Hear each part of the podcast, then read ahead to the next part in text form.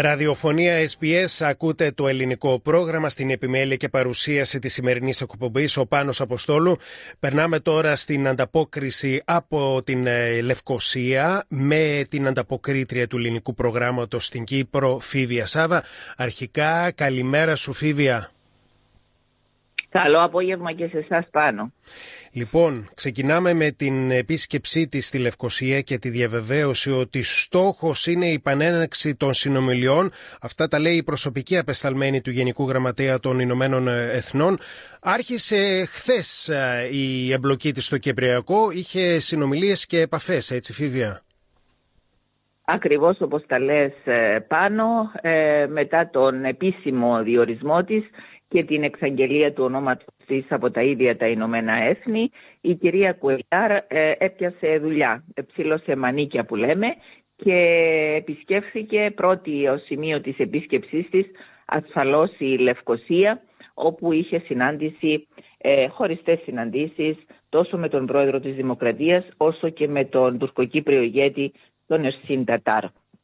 Ε, ήταν πολύ επικοδομητικές επαφές σύμφωνα με την ίδια ε, και με την ίδια την κυρία Κουεγιάρ να διαβεβαιώνει ακριβώς ότι θα καταβάλει κάθε προσπάθεια για να δώσει όθηση στην διαδικασία των διαπραγματεύσεων για επίλυση του Κυπριακού.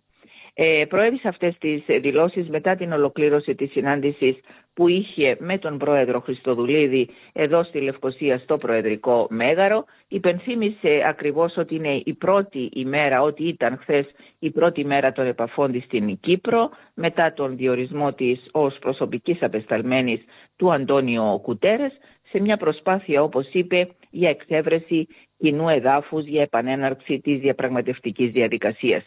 Να πούμε ότι δήλωσε ενθουσιασμένη αφού όπως εξήγησε προέρχεται από μια χώρα όπου υπήρχαν διενέξεις για πολλά χρόνια και ήταν μέρος της ομάδας που πέτυχε την Συμφωνία Ειρήνευσης. Να πούμε επίσης ότι η κυρία Κουεγιάρ πάνω διαβεβαίωσε ότι θα συνεργαστεί και θα πράξει ό,τι καλύτερο μπορεί για την επίτευξη μιας λύσης στην Κύπρο και σημείωσε ακόμη ότι είναι πολύ ικανοποιημένη από τις προσπάθειες που έχουν καταβληθεί εδώ και δεκαετίες για να προσπαθήσει να δώσει ξανά όθηση στην διαδικασία και κατέληξε λέγοντας ότι όσα λιγότερα λέω τόσο περισσότερα θα μπορέσω να κάνω ε, και να εργαστώ.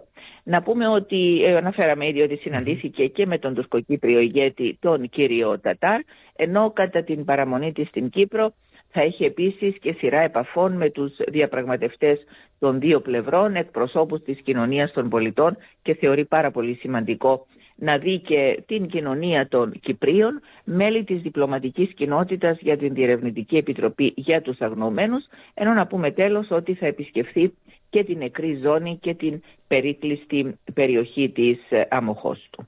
Να σταθούμε φίδια στις δηλώσεις του τουρκοκύπριου γιατί αφού ο Ρσίν Τατάρ έκανε κάποιες ε, δηλώσεις οι οποίες είχαν ένα προκλητικό τόνο μετά τη συνάντησή του με την ε, κυρία Κουεγιάρ τι είπε; Λοιπόν, δεν αναμένεται ότι οι τοποθετήσεις του κυρίου Τατάρ θα ήταν διαφορετικές.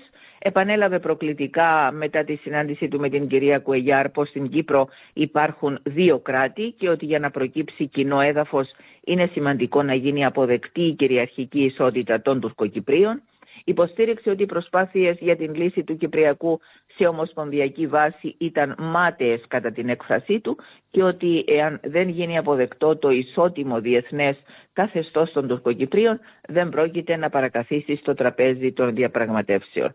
Μάλιστα να πούμε ότι ισχυρίστηκε ότι οι προσπάθειες αναζήτησης ομοσπονδιακής λύσης έπεσαν στο κενό επειδή σύμφωνα με τον κύριο Τατάρ η ελληνοκυπριακή πλευρά δεν επιθυμεί να μοιραστεί την εξουσία και τον πλούτο. Αναφερόμενος βεβαίως ε, στα κοιτάσματα φυσικού αερίου ε, κλήθηκε να σχολιάσει και το ενδεχόμενο τριμερούς συνάντησης για να πει προκλητικά πως δεν αποδέχθηκε κάτι τέτοιο επειδή θα δημιουργούσε την εντύπωση ότι οι συνομιλίες θα συνεχιστούν από εκεί που σταμάτησαν στο Κραν Μοντανά.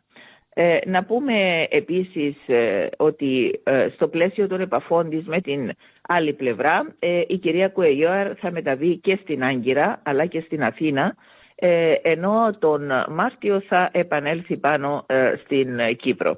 Έτσι μετά την, τις επαφές της στη Λευκοσία θα μεταβει σε Άγκυρα και Αθήνα. Λοιπόν, και ενημερωθήκαμε πως ε, ανανεώθηκε ομόφωνα η παρουσία της UNFICIP, της ειρηνευτικής δύναμης του ΟΗΕ στην Κύπρο από το Συμβούλιο Ασφαλείας. Έτσι Φίβια; Μάλιστα. Ε, να πούμε ότι η θητεία της δύναμης, η προηγούμενη θητεία ε, ε, ολοκληρώνεται σήμερα, λίγη σήμερα, 31 Ιανουαρίου του 2024 και ήταν φυσικό να συνέλθει το Συμβούλιο Ασφαλείας για να υιοθετήσει ψήφισμα για ανανέωση της θητείας της ειρηνευτικής δύναμης των Ηνωμένων Εθνών στην Κύπρο πάνω για ακόμη ένα χρόνο με αποτέλεσμα να παρατείνεται μέχρι τις 31 του Γενάρη του 2025. Ε, να πούμε ότι ε, πρόκειτο για το υπαριθμόν 26-23 του 2024 ψήφισμα του Συμβουλίου Ασφαλείας και ότι αυτό υιοθετήθηκε ομόφωνα, δηλαδή και από τα 15 μέλη του Συμβουλίου Ασφαλείας των Ηνωμένων Εθνών.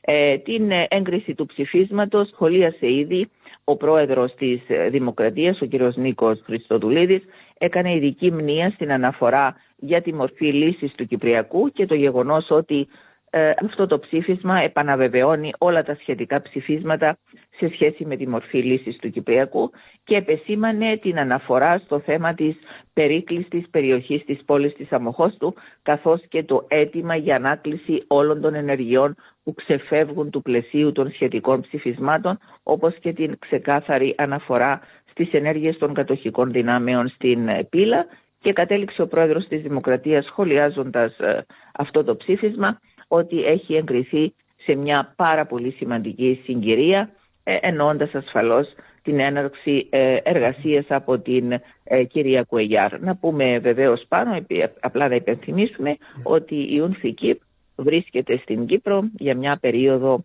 50 τόσων χρόνων. Μάλιστα. Λοιπόν, ο Νίκος Δένδιας, ο Έλληνας Υπουργός Εθνικής Άμυνας, είχε συνάντηση με τον Βασίλη Πάλμα είναι ο, ο νέος Υπουργός Άμυνας, Φίβια, έτσι διορίστηκε πριν από λίγες ημέρες, σωστά; Μάλιστα, ακριβώς ε, πάνω. Ο Νίκος Πάλμας διαδέχθηκε τον Μιχάλη Γιοργάλα, ε, τον προκάτοχό του, ο οποίος ήταν Υπουργός Άμυνας και ο οποίος έφυγε έτσι ο λίγο δυσαρεστημένος ε, αφού η αντικατάστασή του, όπως ο ίδιος είχε δηλώσει, ήταν για τον ίδιο κεραυνός ενεθρία. Αντικαταστάθηκε λοιπόν από τον Βασίλη Πάλμα, πρόκειται ε, για ένα στέλεχος, ε, ε, εδώ και χρόνια πολιτικό στέλεχος που ήταν και συνεργάτης και του Νίκου Αναστασιάδη, προέρχεται από τον χώρο του Δημοκρατικού Κόμματος και ήταν όντως η πρώτη του επίσκεψη στην Αθήνα, όπου μαζί με τον Έλληνα ομολογό του, τον κύριο Νίκο Δένδια, εξέτασαν θέματα αμυντικής και στρατιωτικής συνεργασίας, καθώς ασφαλώς και τις προκλητικές ενέργειες της Τουρκίας στην νεκρή ζώνη. Ε, ενημέρωσε ο κύριος Πάλμας τον κύριο Δένδια για την κατάσταση ασφαλείας στο έδαφος της Κυπριακής Δημοκρατίας και ε, δόθηκε ιδιαίτερη αναφορά στις προκλητικές ενέργειες της Άγκυρας στην νεκρή ζώνη. Να πούμε επίσης πάνω ότι συζητήθηκαν ζητήματα που αφορούν την διμερή αμυντική και στρατιωτική συνεργασία, τις τριμερείς συνεργασίες με το Ισραήλ, την Αίγυπτο και την Ιορδανία, καθώς και την τετραμερή Μεγαλία και Ιταλία.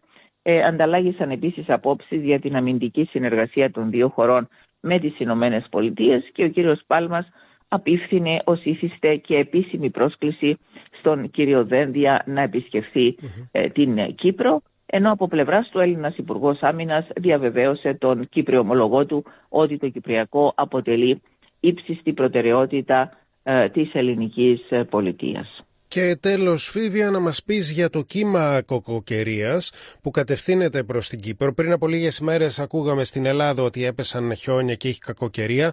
Είναι αυτά τα χιόνια τα ίδια θα πέσουν και σε εσάς; Ήδη άρχισε η κακοκαιρία ε, τα τελευταία 24 ώρα εδώ στην ε, Κύπρο. Βεβαίως, μέχρι να φτάσει το σύστημα στην Κύπρο εξασθενίζει κάπως, ε, αλλά είναι έντονα τα καιρικά φαινόμενα. Ε, θα βρίσκονται σε ισχύ προειδοποιήσεις οι σχετικές της μετεωρολογικής υπηρεσίας που εξέδωσε πορτοκαλί προειδοποίηση μέχρι αργά απόψε, μέχρι τις 10 απόψε το βράδυ. Κυρίως πλήττουν, πλήττουν ολόκληρη το νησί, αλλά κυρίως ε, τις ανατολικές και τις ε, ε, βόρειες περιοχές του νησιού με πολύ χαμηλές θερμοκρασίες. Έχουμε θερμοκρασίες που θυμίζουν ευρωπαϊκές πρωτεύουσες στην περίοδο αυτή. Κυμαίνονται γύρω στους 11 με 12 βαθμούς Κελσίου. Είχαμε βροχές καταιγίδες αλλά και χιόνια στα ορεινά καθώς και στα ημιορεινά.